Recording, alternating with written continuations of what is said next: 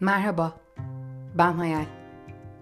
Bütüne Fayda Bülteninde bugünkü konum yardımseverlik ve gönüllülük hakkında.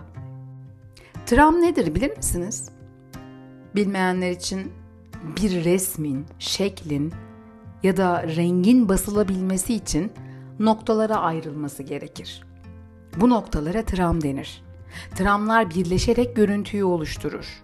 Baskı görüntüsünü, bütünü, tramların yoğunluğu belirler. Bu yoğunluğu ancak lup yani büyüteç ile görebiliriz. Bir bütünün parçalarıdır. Her birinin işlevi tartışılmazdır. Deprem sonrası herkes gibi nasıl daha fazla faydalı olabileceğimizi düşünür olduk. Sosyal mecralarda sıkça Eduardo Galeano'nun hayırseverlik dikeydir, aşağılar, dayanışma ise yataydır yardım eder sözünü paylaştık. Yapmak istediğimiz şey aktif olmaktı. Ama ne yapacağımıza, nasıl yapacağımıza karar veremiyorduk. Çünkü bireysel düşünüyorduk. Halbuki bir bütünün ayrılmaz parçalarıydık. Tıpkı tramlar gibi. Değişimin, gelişimin bir ülkenin tek bir kademesinde başlamayacağını kabul etmemiz gerekir sadece halkın, sadece devletin, sadece eğitimin, sadece ekonominin değişmesi, gelişmesi yetmez. Bunların bir bütünlük içinde olması beklenir. Toplumun her kademesinin birlikte gelişmesi ve bütünsel olarak düşünülmesi Gestalt psikolojisindeki bütünlük ilkesine benzer bir yaklaşımdır. Bu yaklaşım toplumda bireylerin ve grupların ayrı ayrı ele alınması yerine toplumun bir bütün olarak ele alınmasını önerir. Biz birlikte büyürüz, yükseliriz, biz olarak. Bütünün güzelliğini, kalitesini biz tramlar belirleriz. Muhteşem çeşitliliğimizi birbirimizle paylaşarak, dayanışarak, kalkınıp bugünlerin üstesinden birlikte daha hızlı gelebileceğimiz yollardan biri gönüllü olmaktır.'' İstediğiniz, yakınlık hissettiğiniz, güvendiğiniz ve fayda sağlamak istediğiniz alanda bir vakıf, dernek ya da kuruluşa gönüllü olarak aktif olarak rol almak.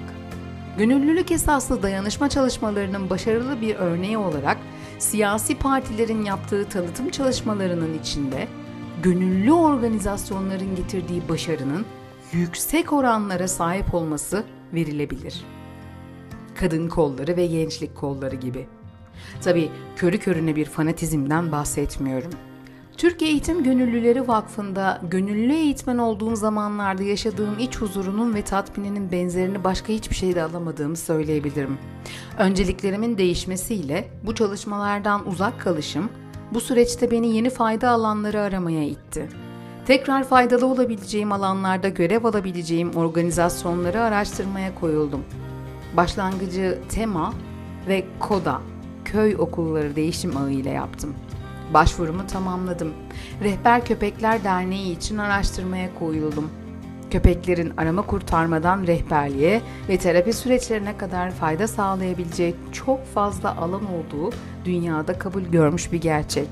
Faydalı olabileceğimiz çevre, kültür, hayvanlar ve insani yardım konuları hakkında başarılı çokça kuruluş var. Mutlaka ilgi alanınıza uygun olanları olacaktır bireysel gönüllülük faaliyetlerinin yanı sıra şirketlerin de gönüllülük toplulukları oluşturması son derece önemli. Bu süreçte gayet başarılı örneklere şahit olduk. Şirketlerin gönüllülük faaliyetleri örneğin çevre koruma, sosyal sorumluluk, eğitim, sağlık, sürdürülebilirlik, insan hakları, cinsiyet eşitliği ve diğer toplumsal konularda ve diğer toplumsal konulara yönelik olabilir.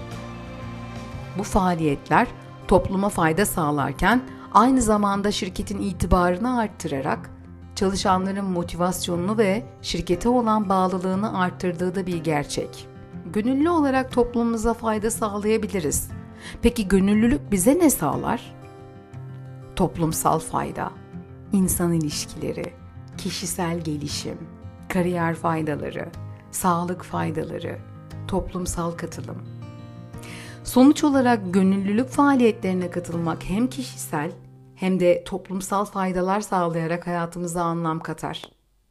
Bazı kişilerin geliştiği, yükseldiği toplumlarda izleyici kitleler oluşur. Herkesin geliştiği toplumlar ise gelişmiş toplumlardır. Sevgiyle, hayal.